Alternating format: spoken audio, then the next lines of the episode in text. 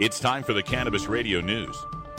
Covering the latest headlines in consumer cannabis, medical marijuana, and industrial hemp. Cannabis Radio News is now available exclusively at cannabisradio.com.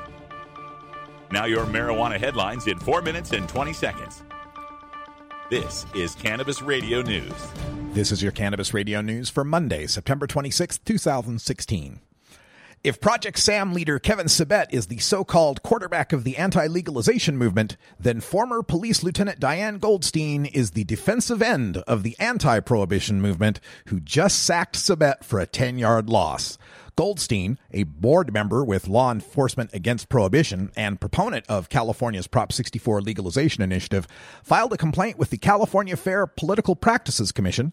The complaint alleges that the political arm of Project SAM, called SAM Action, violated campaign finance rules when it was late in disclosing its funding sources and not accounting for almost $150,000 in spending.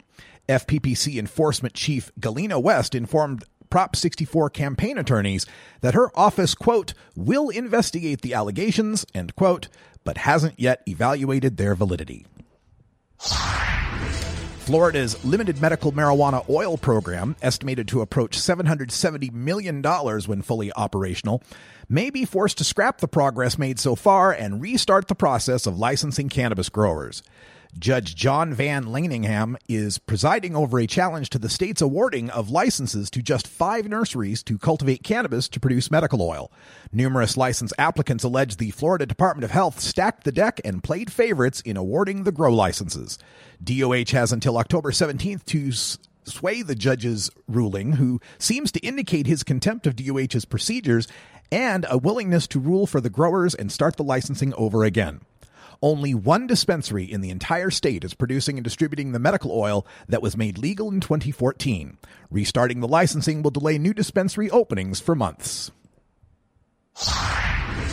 Walnut Creek, California is the latest municipality to signal their opposition to the upcoming vote to legalize marijuana.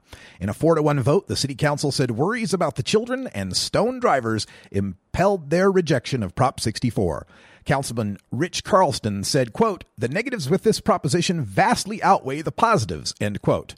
Councilman Justin Wedel added, quote, it is about a criminal enterprise wanting to go into a more legitimate aspect of big business, end quote. Walnut Creek joins about 30 cities and three counties listed by the website noon64.net as opposing the Adult Use of Marijuana Act.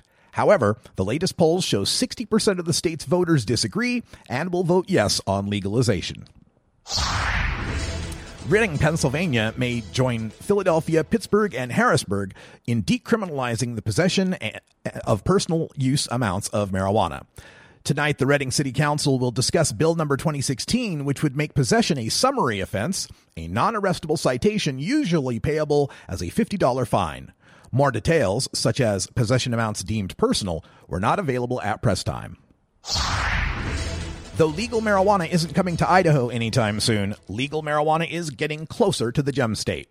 The Moscow Pullman Daily News reports that the newest Whitman County, Washington marijuana store allowed by the Washington State Liquor and Cannabis Board plans to set up shop less than one mile from the Idaho border. Whitman County Commissioner Michael Largent said he believes the store is opening so close to Idaho to target the Moscow market, where marijuana is still illegal and the University of Idaho is housed. Moscow Police Chief James Fry says he may contact the shop's owner, Premium Roast LLC, and see what they're thinking. Salt Lake City police say they're investigating after a sixth grade student brought brought to school pot brownies that sent three kids to the hospital. Police and school officials said Friday the girl gave or sold the brownies to seven students on the playground before classes. Authorities say the kids knew the brownies contained the drug. At least two sixth graders and a third older girl remained hospitalized after ingesting them on Thursday, though their conditions weren't considered life threatening. Marijuana tourism could join vineyards and pear orchards as Rogue Valley agricultural mainstays in southwest Oregon and draw in more tourists, pot growers say. The Oregon Liquor Control Commission say Jackson and adjacent Josephine counties have about half of the 258 indoor and outdoor grow sites in the state. This has been your Cannabis Radio News for Monday, September 26, 2016. I'm Russ Belville.